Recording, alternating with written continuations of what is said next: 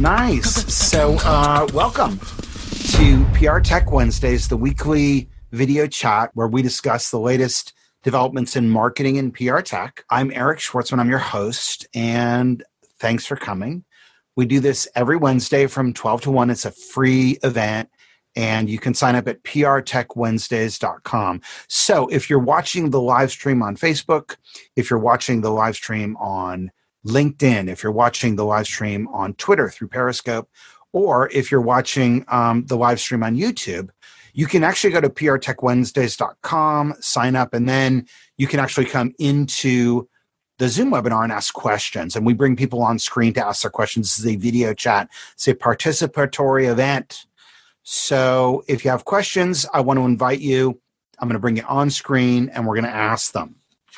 So, you know, events are a major pillar in every corporate strategy and every content marketing strategy.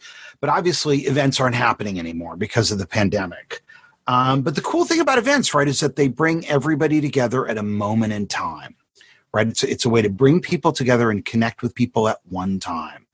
And so, to talk to us about streaming in virtual environments, I'm delighted to have with us today Anya Rosina. She's the head of growth from Restream. Anya, welcome. Thank you so much for having me. It's great to be here. Hello, everybody. We're going to mix it up a little differently uh, this time. Um, I'm not going to do a bookstagram of the week, and I'm not going to do any of the introductory uh, announcements. We're just going to get right into it. So, if you think about the different things that you could live stream, right? Here's some examples. You could do an Ask Me Anything or an AMA. You could do office hours if you just wanted to have a time where people could connect with you if you're subject matter expert. Uh, you could do keynotes and panels. Um, you could do uh, behind the scenes tours. You could do training programs. You could do employee spotlights as a way to, you know, recognize and celebrate uh, top performing employees. Uh, this is a great way also to build your personal brand. Um, it's a way to do community engagement events. Uh, it's a way also to do new product releases and tech product demos. Um, some of the early adopters with streaming have been universities. They were some of the first ones also with podcasting, uh, tech companies, and also professional services. I want to start with a little story. Uh, so in 2010, I got a call from a guy named Scott DeJager, who at the time was a public relations person at Toyota. And this was just after the 2008 economic financial meltdown as a result of the stock market crash and also the housing crisis. And he said, you know, we're, we're concerned because we're getting ready to go to Detroit. We're going to unve- unveil the new Prius and we're no one's going to be there. We're looking at pre-registered press that are supposed to attend the conference and we got a third of the press that we usually have.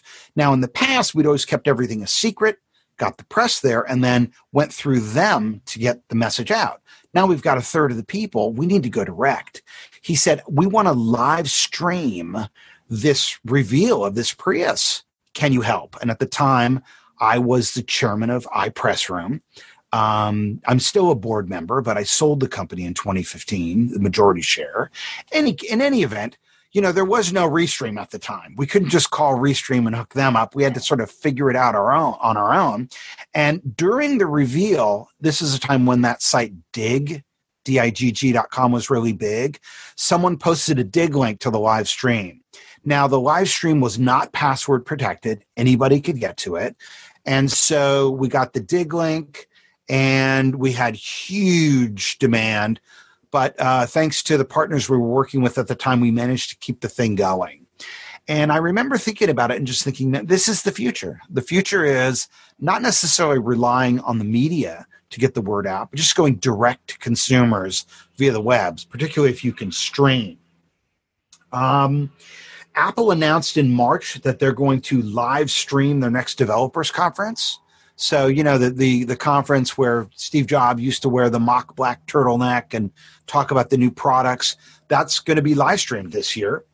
Um, so let's start with just a discussion, sort of about where we are with with streaming.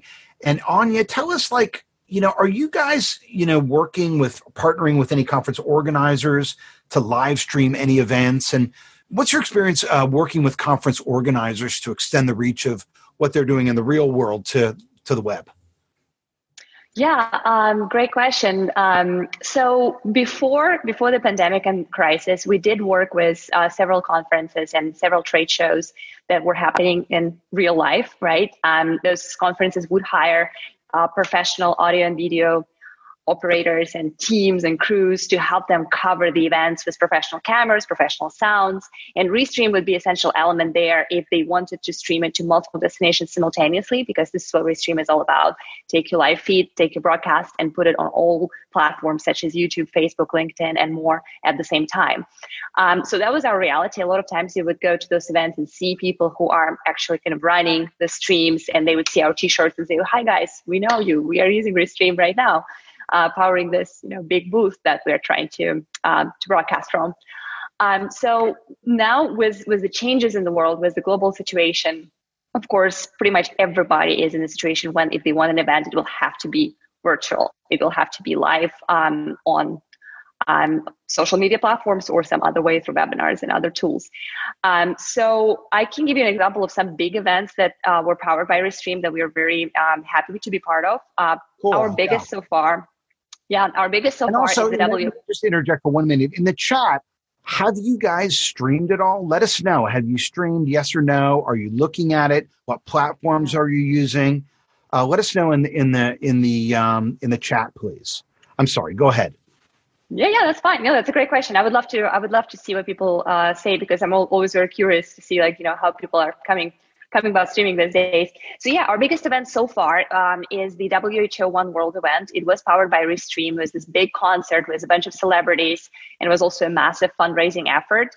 Um, we saw 20 plus million people um, watching the event right across different platforms. So it was a huge, um, huge thing, and obviously for a great cause. Um, in addition to that, there's several others slightly smaller. Uh, one of the recent ones is also Cam- Comedy Gives Back, um, the Love Aid uh, event that has more than two and a half million viewers when different comedians came uh, to live stream to support um, the good cause of relief funds uh, for to fight and to respond uh, to the pandemic and uh, also to connect with their audience. And of course, there are some other local and smaller events, conferences um, that different corporations and smaller companies are doing um, events that are regular in different industries and areas. Uh, but yeah, all of those things could be restreamed through us if you want them on all platforms at the same time. So uh, March 8th is pretty much, you know, the lockdown date. And that's when things really changed in, you know, in the US. So what kind of increase in demand have you seen since then? Um, so just like the whole world around that time, um, Restream team basically woke up to a realization that all of a sudden, overnight, the whole world needs live streaming. So it was very um, you know, dramatic jump up for us. Um, and of course, the, the events that are related to COVID 19 are extremely tragic, but it was really, um, I guess, inspiring to see how many people decided to to take their message, to take what they're doing, to take their work and put it in, into virtual world and go live um, and show up. You know, so that was very um, very inspiring moment for us for sure. We did double pretty much every uh, major metric that we were typically tracking. Uh, that includes the number of people who are signing up and coming to Restream, uh, joining our community, as well as the number of outgoing streams. So the content that our creators are producing that is powered by Restream, as well as the number of viewers, so average concurrent viewers that typically watch the streamers that um, use our platform doubled um, pretty much around that time frame of March. Um, another kind of unexpected metric, I guess, is because this kind of volume overwhelmed our support team. We had to hire a bunch of people in order to support all those new customers with onboarding, with uh, troubleshooting, with setups, because we are very proud of our 24/7 customer support that um, helps people when when they're not sure how to start streaming. Um, so during the time when a lot of people were struggling to keep their jobs and were in financial difficulty, Restream was hiring, and I believe we still are looking for support representatives. So that was uh, a little bit of silver lining right there. So, um, you guys are uh, powering streams for a lot of different customers. Who, of all the customers out there, who gets the most engagement? talk to us a little bit about sort of the pecking order of live streaming.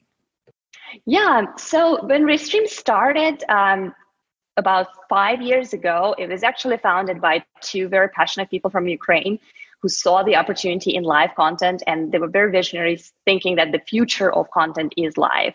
So it was text and photos, then videos, and now the next step is live interactive video. Um, so when they created the um, uh, Restream platform, there was no Facebook Live, there was no LinkedIn Live, of course. Uh, YouTube and Twitch were kind of still new things for a lot of people.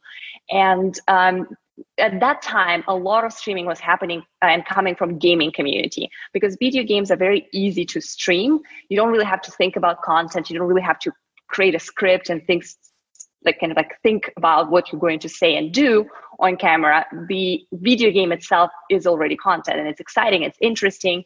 So because of that a lot of our users traditionally were coming from video games.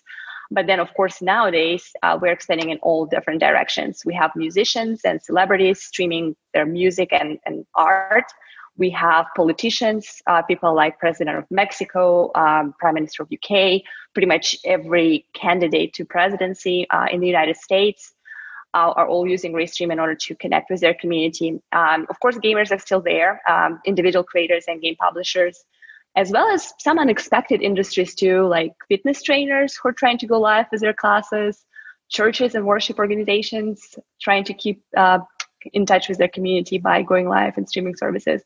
So from all of those things, I would say, of course, if you have a celebrity involved, that becomes very big and popular stream.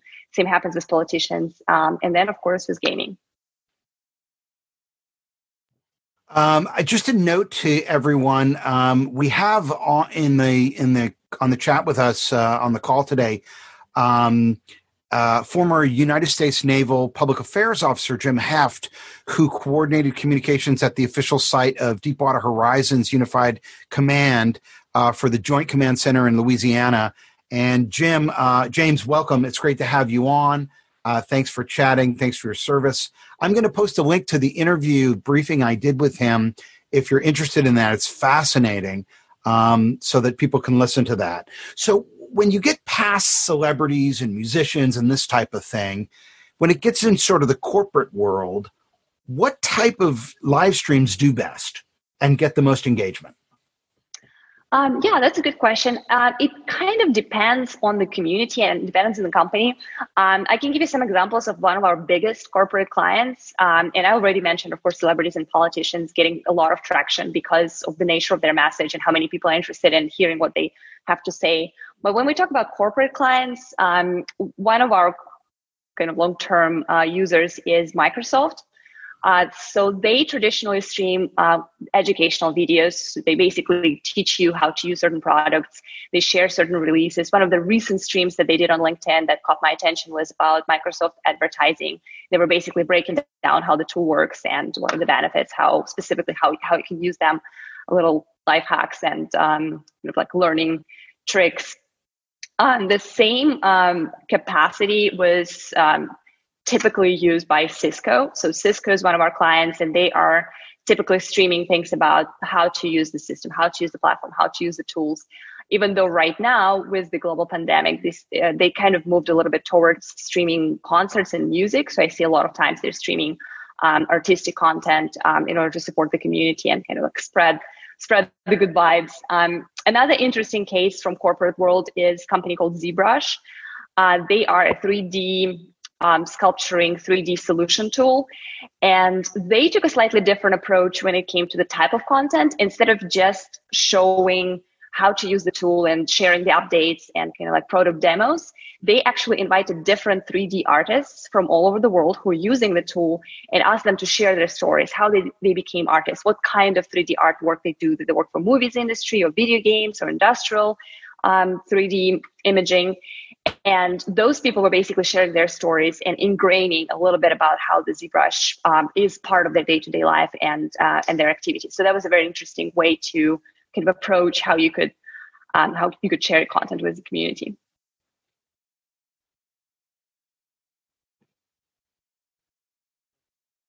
So, you know, YouTube has this Creators Academy um, uh, microsite where there's all sorts of these pre recorded videos to help creators make good videos.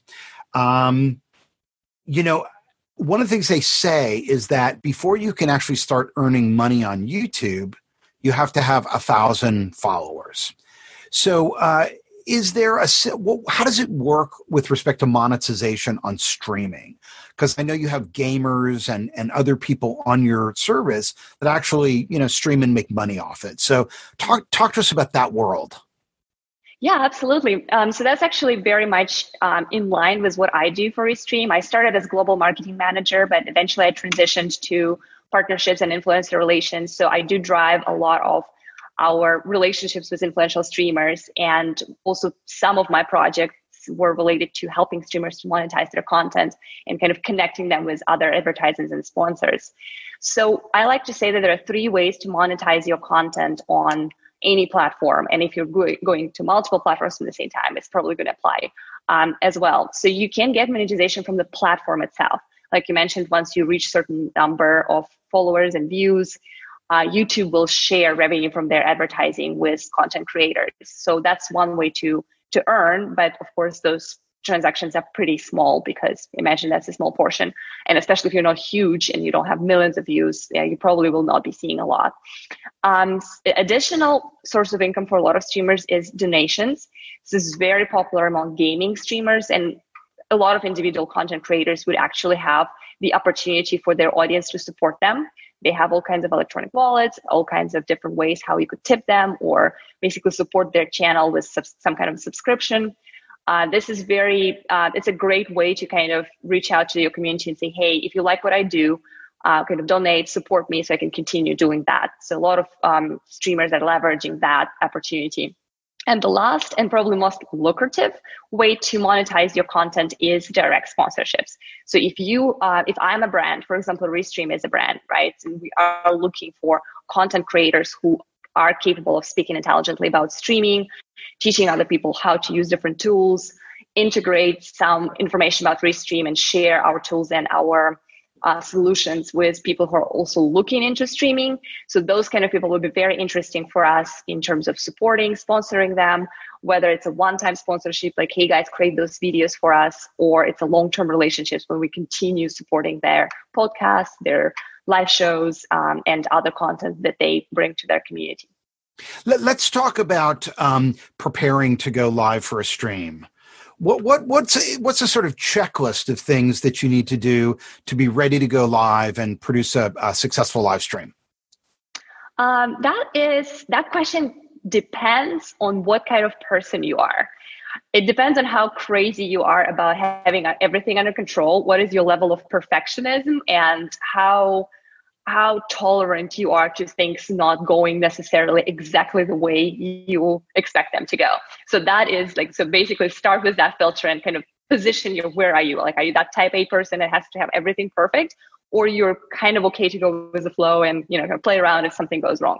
So depending on that, you can spend a lot of money and a lot of time preparing for any live stream. You can buy really good gear, uh, great equipment, professional cameras, lights, uh, green screens, um, and think about your internet connection that is going to support your live stream. Think about potentially somebody else to help you with comments and moderating the uh, reactions of your community.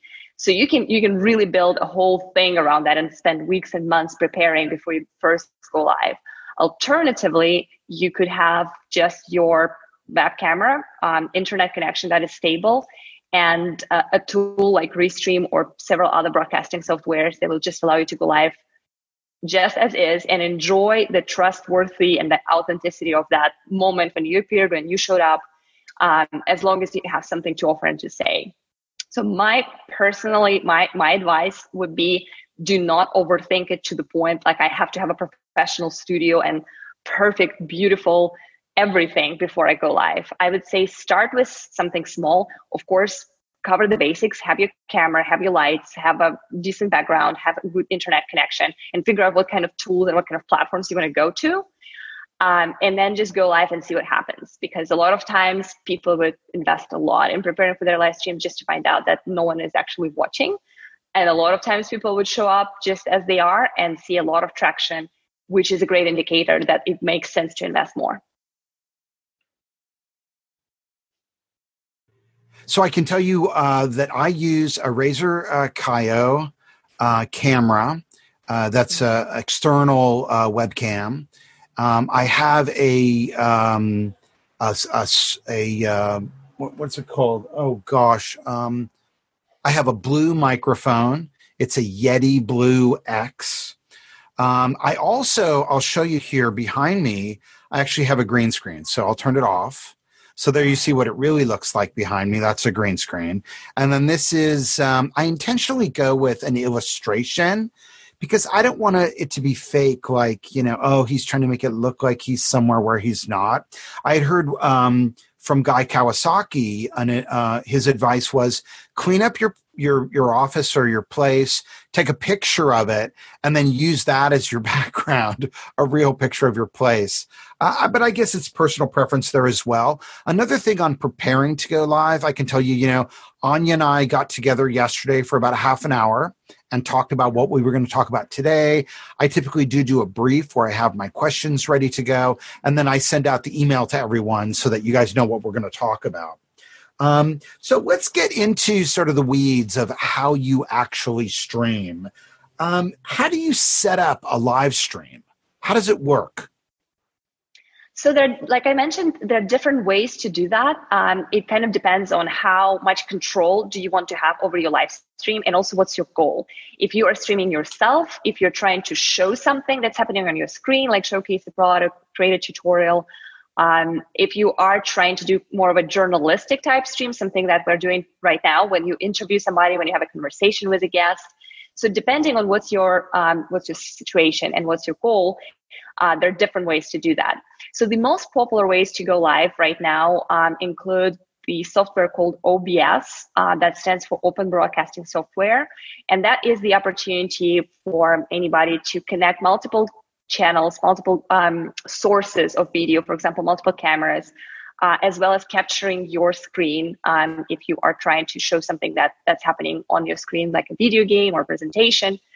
And that uh, tool gives you a lot of control over effects, over changing scenes, potentially changing between different cameras, uh, different sound inputs, and, and things like that. So it's slightly complicated, but it's worth it if you're trying to set up a professional stream where you need a lot of different things uh, going on. Alternatively, there are ways to go live um, that are made for people who just want to keep it simple. And one of the examples that I'm going to give is Restream Studio. So with Restream Studio, you can sign up, create an account, go to your dashboard, and immediately connect your. Uh, oh, here we go. Here's here's a great uh, view of that, and you connect your web camera or whichever camera you choose to use connect your channels. Um, it's a little bit of a process because you have to add them one by one. Uh, if you have a lot, it's going to take you a little bit. But if you just want to, let's say, start with three or four major ones, you connect them right here, just like Eric shows right now on the screen. Um, and then after that, all you need to do is uh, do a little sound check and then go live. And then we will send that stream to all of those destinations at the same time. And we will also aggregate the comments and chats for you. Um, if you're using OBS, that's going to be um, with our um, web browser or downloadable application for chat. If you're just using Studio and you don't use any other tools, then, then we'll aggregate them in the Studio chat section. Um, so that is one, of the very easy ways to just kind of go and w- without setting up too much. And um, with Studio also we have a guest feature, so you can invite up to three guests right now um, and have multiple hosts or uh, multiple experts and panelists um, to have conversations with. So I've never I've never used a studio. Right now, we're actually streaming from Zoom because you guys have a partnership with Zoom. Talk to us about how that works. Yeah. So another thing is like, yeah. So, so, of course, there is one thing that you can do if you're streaming yourself. There's another thing you can do if you're having guests, and of course, the next level is if you're doing something like a webinar or a big conference or something that requires a lot of attendees and a lot of people. So in that case, of course, Zoom is a great solution because you can create a webinar, you can schedule it, you can uh, promote it on your social channels, and then once you're ready to go, you uh, you go on Zoom, you start your webinar, and then there is a button that allows you to go live. Um, I believe that is only available for paid accounts. You have to be on professional or right, or right, up. right.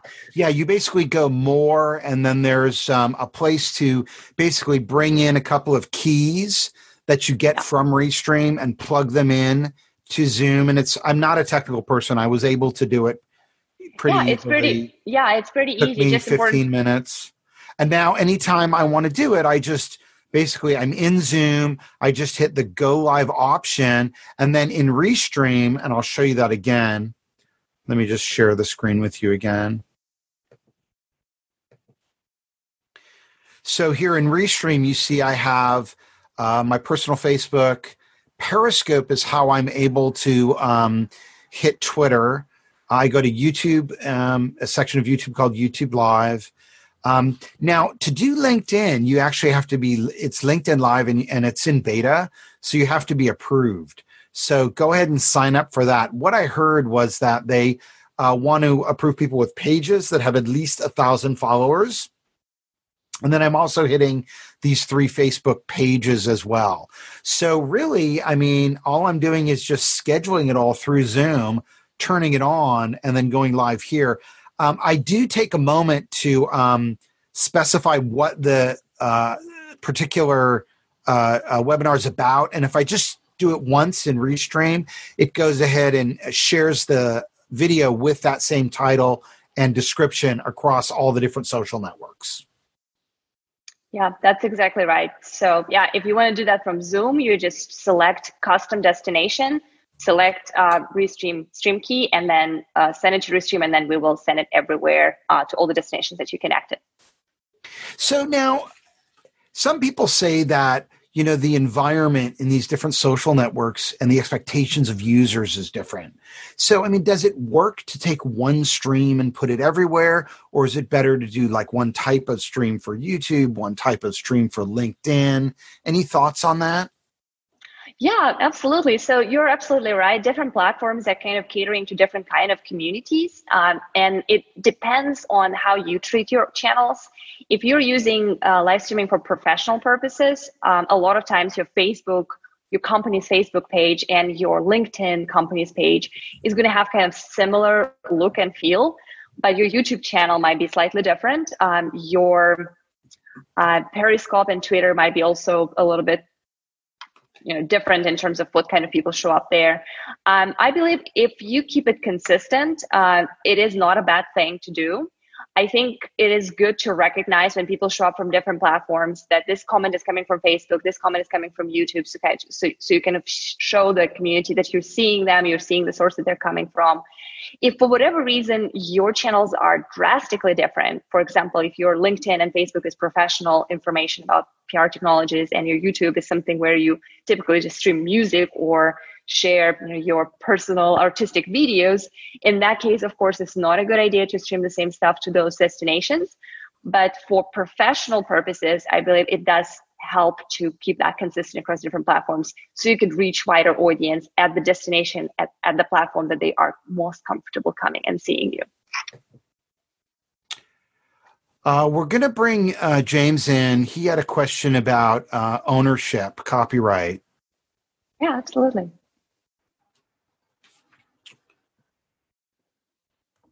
Hello, hey, there he is. Eric. How are you, Anya? Good how are you? seeing Thank you? so. Welcome. it's good to see you. I was not expecting to be brought on live, but hey, we'll we'll do it. Um, that's the best yeah. We need to So, know if- so thanks again for doing this. It's very educational and particularly important to me because of uh, a new position that I am getting ready to take, and so uh, being up to speed on this was very important to me. But um, as a member of the military, uh, before I would implement something like this, I am always concerned about security and ensuring that you know the the the, the content that we're managing is going to always be our content. Um, so, how does Restream you know ensure that that happens and manage that? So we do have uh, certain security, like, and, and of course, I'm not going to be able to intelligently speak about all the technicalities of how specifically our security system works, but we do believe that our accounts are very secure. And as long as you're, if you're following simple rules such as you don't share your passwords with anybody and you are um, keeping your information um, that is supposed to be private private, uh, the the odds of someone else uh, basically breaking down, breaking into your account are relatively low. Uh, when it comes to uh, the type of content, because with live streaming you have this kind of a two-way street, right? But there's one thing that's happening that you are streaming and you're creating, and then there's another thing that's coming from the audience. You're getting comments, you're getting reactions. A lot of times you have the opportunity to showcase those comments. For that kind of thing, we definitely recommend if your information is sensitive, if your audience um, is kind of more used to polished and selective things. Um, you could use help of a moderator. So someone would be basically selecting comments and kind of like making sure that the chat um, keeps things um, organized and, and clean.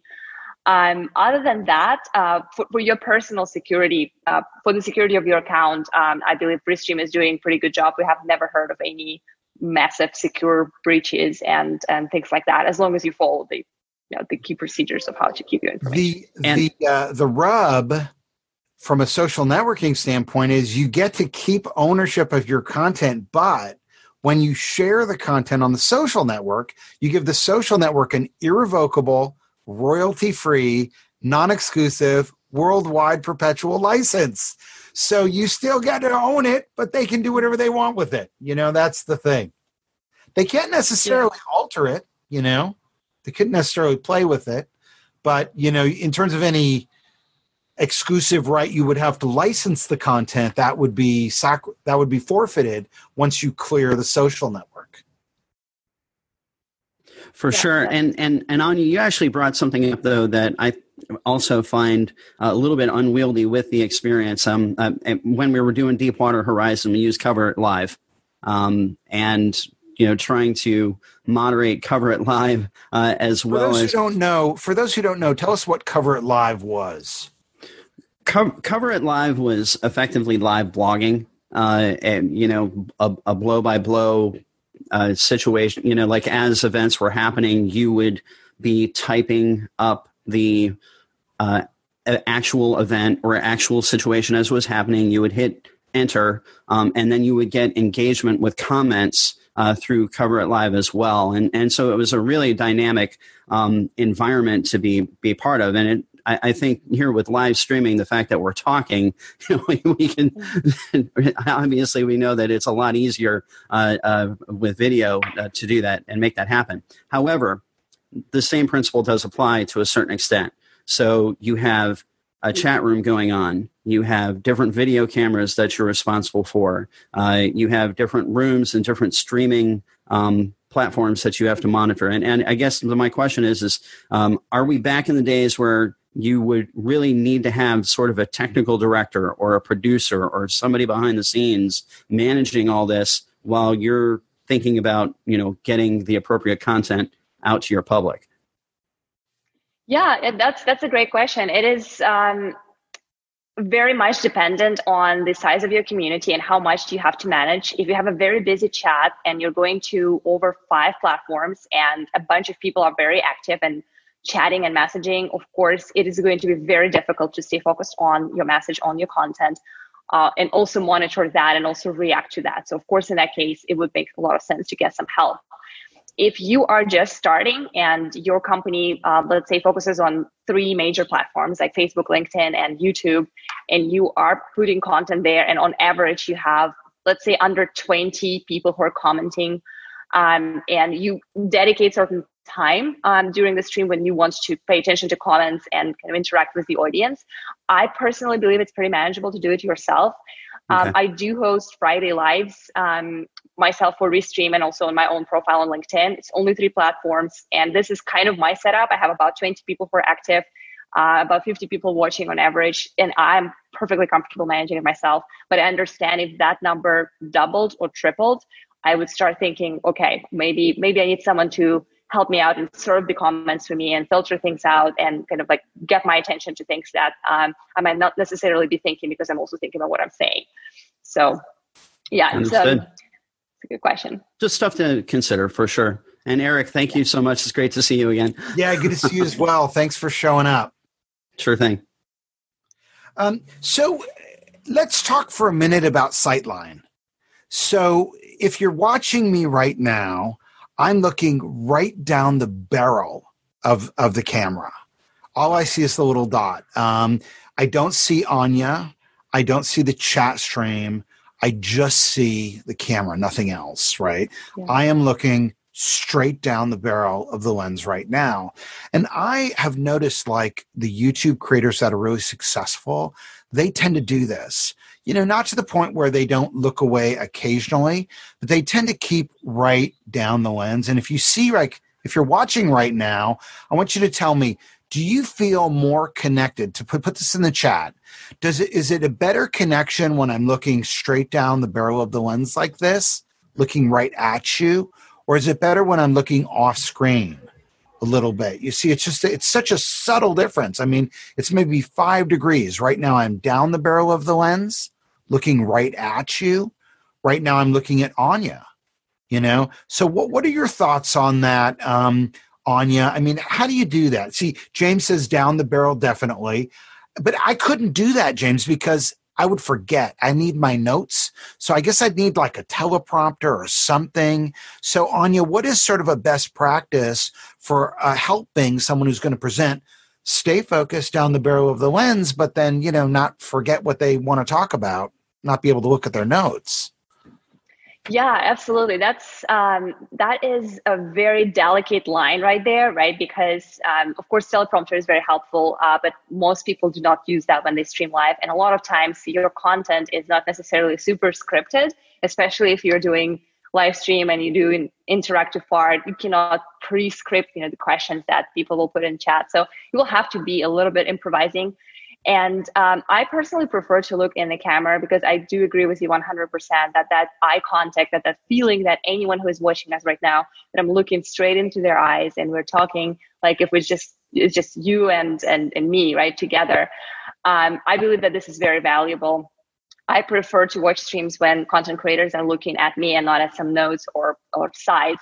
But at the same time, I think it's quite natural that sometimes um, you might look um, at the window. If you're thinking about something, you might look up, you might look down a little bit if you're actually trying to read something and you make it clear, like, hey, I'm going to read you this because I need to see these numbers so I get them right. Uh, so I'm just gonna I'm just gonna look here because I'm reading. Um, I believe that uh, live content is much more forgiving for that kind of stuff uh, versus television or any kind of like professional shows that you see on TV where people are expected to have all the tools and like constantly um, follow those standards and norms. Uh, but for me personally, yes, definitely look in the camera as much as you can and only turn turn around or look other ways if you absolutely have to. So what about engagement with respect to comments? So right now we're live streaming on Twitter, YouTube, LinkedIn, and Facebook on multiple locations on Facebook, my mm-hmm. personal profile and three pages. How do I keep abreast of comments? Do I can I see them in one place? Can I respond to them in one place? Or do I need to actually be monitoring each of the native networks? So if you're using something like Restream, uh, we do have chat aggregators. So we do allow you to either um, open it up in the browser, or you can also have a desktop application where you can uh, you can manage all the comments together. It will show you a little icon of which platform it's coming from, LinkedIn, Facebook, YouTube, and you can actually react to each comment um, separately. You do have the opportunity to type things up as well and post it on all social platforms on, on your behalf most live streamers do not have the time to do that because it's really difficult to do something live and then type up some comments. So a lot of times, uh, the best practice, in my opinion, is to respond to comments with your voice. So you read it, you can display it if you want to. Especially if you're using Studio, we have the opportunity to actually display the con the comment as a little caption, uh, so everyone can see it right on your screen, and then you respond to that with your voice. Like that's to me the easiest way to do that. Um, in terms of but how you, you can't uh, do it if you're yeah. coming through Zoom, right? Like I couldn't take a, a Facebook comment and bring it into the Zoom right now. You you can have you can see that if you have um, Restream Chat aggregator or Restream Chat open in a separate browser, and you could potentially copy and paste it in chat and, and show it there that way. But no, if you're doing that through Zoom, uh, you don't have that cool feature of actually showcasing and highlighting the comment coming from somebody, but you can do that in the studio. Um, so definitely check it out um, next time if you want to test it and see how it looks. It looks pretty cool. People really love to see their face, their name, and their and whatever they typed up uh, right on your screen when you talk about this in comments. So I noticed that on a lot of um, Zoom events that I go to, uh, the host will welcome people as they're coming in in the beginning and kind of make chit chat, small talk at the beginning to give people a chance to get settled. Um, what are sort of some of the best practices for engaging interactivity? How do you do that in a live stream?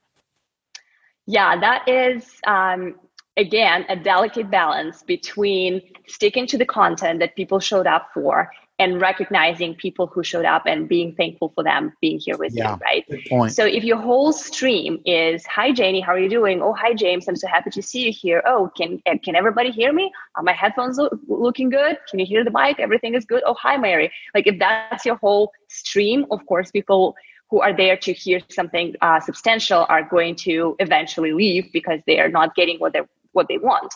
On other hand, if you show up and start to stream like a professional pre-recorded video without any uh, recognition or reaction to what people are saying, well, then you're losing probably 50% of the value of live, which is interactive.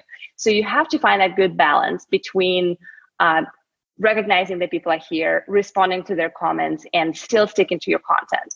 How I personally do that is I like to allocate special time for that. And I try to make it very clear in the very beginning that I'm seeing everybody. I welcome everyone on this stream. I'm so happy you guys are here.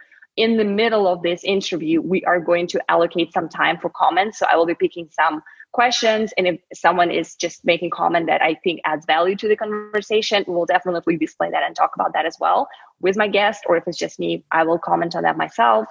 And in that case, people know that, okay, so I can still type up things. And um, at some point, there will be time when this is going to be recognized, but it's not going to interrupt with the flow that I have. So it helps me, it helps the other audience, and it also helps with repurposing your content. Because in the future, of course, um, the podcast will be only interesting if something is going on and the discussion is flowing uh, versus just constant like oh hello everybody oh hi you hi you so in this case here we're going from zoom and one of the things i want to focus on is this idea of, of taking something from zoom and extending the reach of that zoom event onto social networks is there a way to optimize the notification that posts to facebook um, notifications to the uh, LinkedIn notification stream. Is there anything you can do to sort of make that more noticeable and get more people to see that? Yeah, uh, so all of those platforms, uh, LinkedIn, Facebook, and YouTube, actually do offer you the opportunity to schedule events. So you can schedule your stream in advance and you can basically create a notification like a calendar thing, like, hey, I'm going to be live this time with this title, with this information, um, and you can come and join me. So that kind of creates a heads up for your community, which is very helpful. The downside of that, specifically, um, I know that that's how it works on uh, LinkedIn, is that only people who say that, yes, I will attend that event will receive a notification when you go live. Versus if you just stream live on your plat on your profile, it's just going to pop up to everybody in your community. Everyone is going to get notified. But guess what? They will be caught in the middle of something, which is for professional audience like LinkedIn. It's not necessarily ideal because people are not sitting around and waiting for you to pop up with your live stream.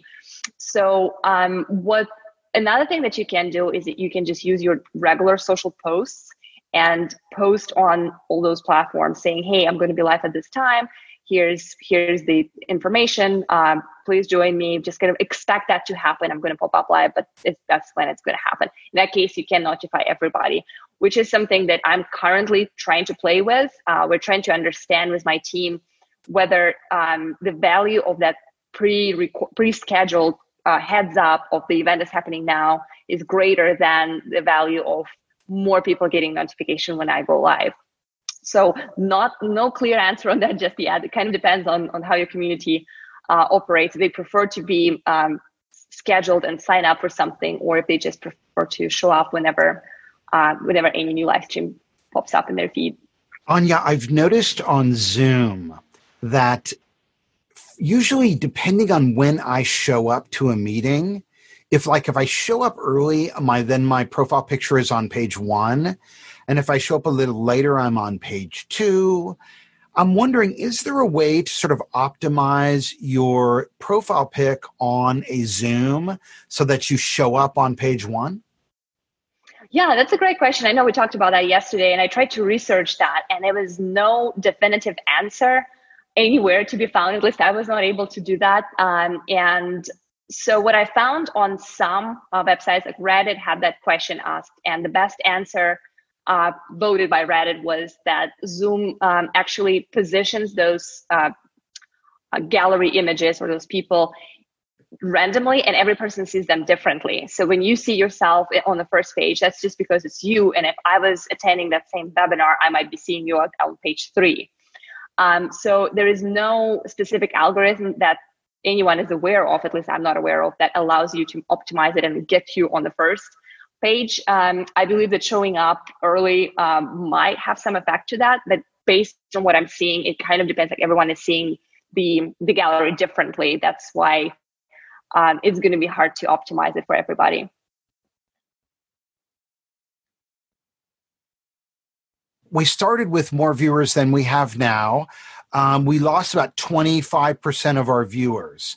So I'd be curious to know from attendees, why did that happen? Why do you think they dropped off? Usually we lose 5%. We lost more this time. And, and kind of while you guys are thinking about that and, and, and sharing thoughts in the chat about that, Anya, what are the best practices for you know keeping people on, keeping them engaged, getting them not to drop off? Yeah, well, so the key is the content, right? The most important thing that you can do um, in order to bring people in and, and make them stay is to keep them interested. So if the conversation that you have, um, if the guests that you have, if, if the whole topic of what you're doing is engaging and interesting to the community, most people will stick around. But it's also important to understand that um, live streams are experienced differently than a TV show or an episode that is pre recorded, right? So it's normal for people to kind of tune in for a little bit, uh, get a little bit of feel, stay online for 10, 15 minutes, ask their question maybe if the interactive is part of the of the experience and then uh, basically come back to it and maybe rewatch it later. So there's nothing terribly wrong about more people showing up at the beginning and then some people dropping off. And then sometimes you experience another spike towards the end because a lot of people had to uh, had to kind of like pause you and come back later. So that's not something to be super concerned about but of course the best thing to to keep people engaged is to keep them interested in the topic and also recognize them and give them that interactive opportunity just like you did earlier with james. When you when you let people show up and ask their question directly when you showcase their video or their comment during your live stream well how that's going to make them stick around right?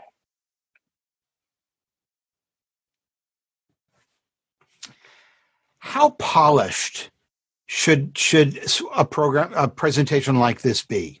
So is it better to come on and slick willy and have everything quick and and and and be or is it better to be a little bit more informal? I remember in uh, the early days of podcasting we used to say you know it's better to be a little more informal because people are multitasking.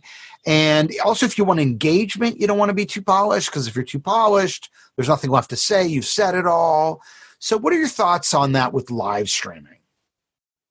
Um, I believe it's, it's good to have balance. And I would say with live streaming, it's good to err on the side of not polished because, like I mentioned, there are two major components of the of life, right? One is interactive, and another one is that it's authentic. It's you. You don't have a second chance. You don't have the opportunity to edit out a moment that was not perfect. If you misspelled or like said the word funny, uh, you basically have to deal with it, right? You have to play along, you have to continue.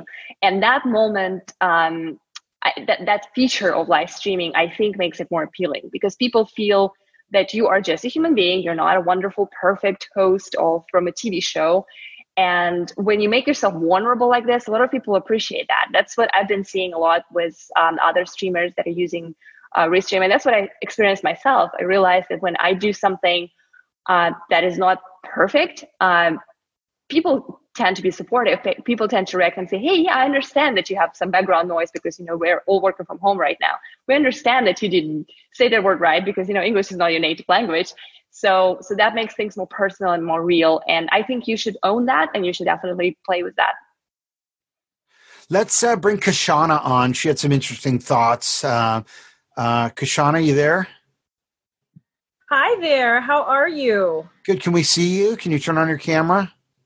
Um, I might scare you, but no, no, we want to see you. We definitely no want to see you. give me one moment so I can at least look semi semi decent, if you don't okay. mind. Put your put your shirt on.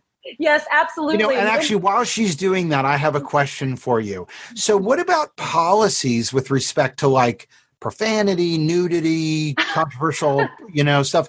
How does that work? Like, how do you make sure? Where are those rules? How do you access them? I, th- I think it's hilarious that it's kind of like in relation with the with the uh, attendee showing up. Yeah, what's your policy on nudity? Um, I, so, so I believe that the policy is basically subject to platform, right? So when you think about what is allowed, what is not allowed, you have to follow the guidelines of the platforms that you're streaming to, because they are the ones who, as you mentioned earlier, eventually own your content and they are the ones who make the rules.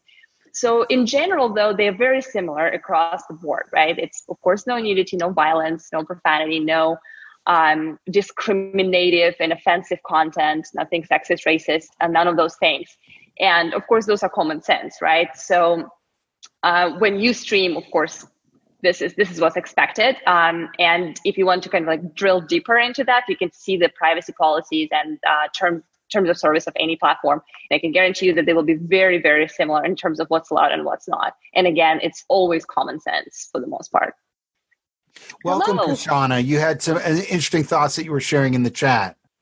Hi there. Thank you so much for having this. Um, I have been just enjoying so many different personable Zooms and meeting streams, and it's just such a wonderful opportunity in such a grim situation to connect. So, thank you so much for having me. Where are you? I am in Harlem, New York City. Okay.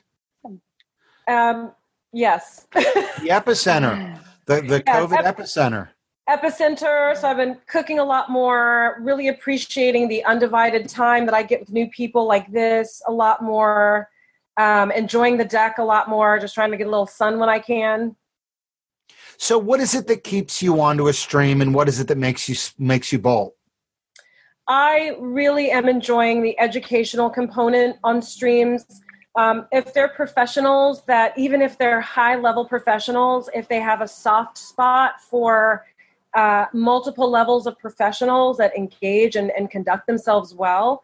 I personally am invested in growing relationships. So I might dart a little bit earlier if I know this person in the five years I've been on LinkedIn with them will never ever acknowledge my existence. I'll be there to appreciate the educational experience. But if I have three other Zooms at three o'clock, I got a bolt. Yeah. It's interesting. So then what would keep you around would be the prospect of building relationships. Yes, and building quality relationships. Um, oftentimes, I know we've normalized casual, quick hellos as some sort of a real connection, but really, the, you know, for example, I, I, was invited to be a speaker at uh, LinkedIn Transform Her. It's a premier event for Black and Latinx women in tech. So I know not only was I invited to be a panelist, but years later, the staff still engage me. They say, "Hey, Kishana, how you doing? I remember meeting you." Um, they have initiatives such as sort of mentor mentor Fridays and really different ways for people to just celebrate each other and make sure all levels from high level in-house to independent contractor are all being like sort of connected and having opportunities to grow together. It's interesting. You know, there was a story yesterday on VentureBeat about a startup called Run the World, and it's a it's basically a streaming platform that uh, will be used for conferences, panels, this type of thing. They got 11 million from Andreessen Horowitz and uh, Founders Fund, and um, and what was so interesting in the story was they talked about a feature they were going to build into it called cocktail party. And this would be like a way after the thing is over to network with people. And I know a lot of people on Zoom will do these breakout rooms and figure it out that way. But I guess somehow combining this sort of live stream with those breakout rooms where you, or one on ones, I guess would be the way that you would say to someone, hey, stick around and build relationships afterwards because we're going to have a cocktail party or one on ones or some way to, you know, connect with people. I mean, I love that. I, have been uh, snooping around in the world of streamed meetings, just curious about what's the smoothest, what's the easiest, you know, platforms like Teachable. I would say a comparable um, a web app that I've experienced is hopin.io. Really great um, speed networking, breakout rooms. There's a great uh, sort of area for all the sponsors that you can, uh, you know, even if you've got 500 participants, they can all find the sponsors easily.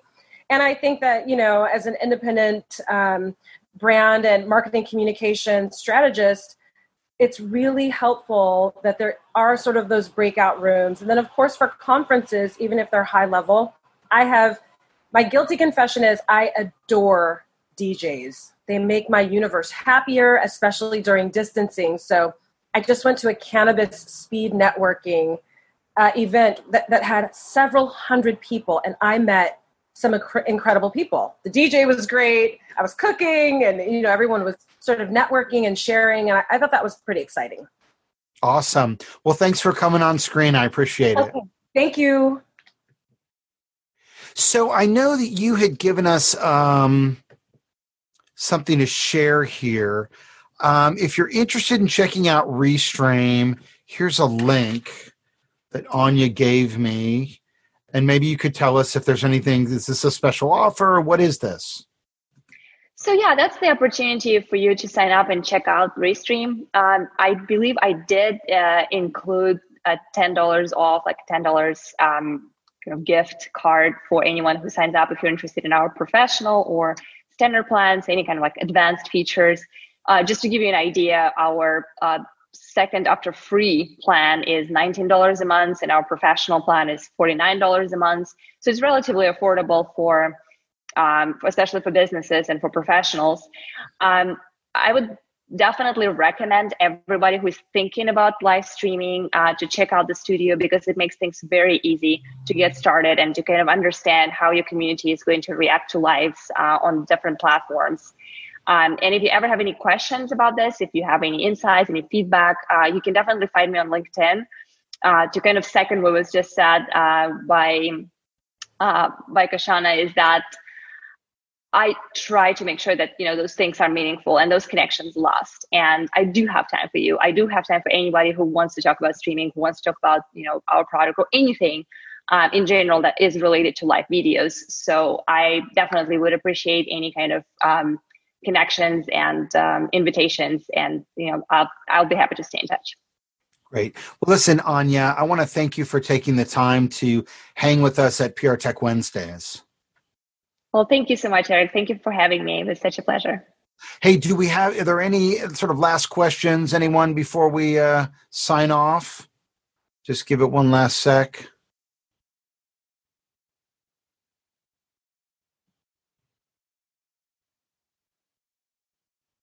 I think we're good. Well, enjoy your Wednesday. Bye, everybody. Thanks for coming. We'll see you next week. Bye.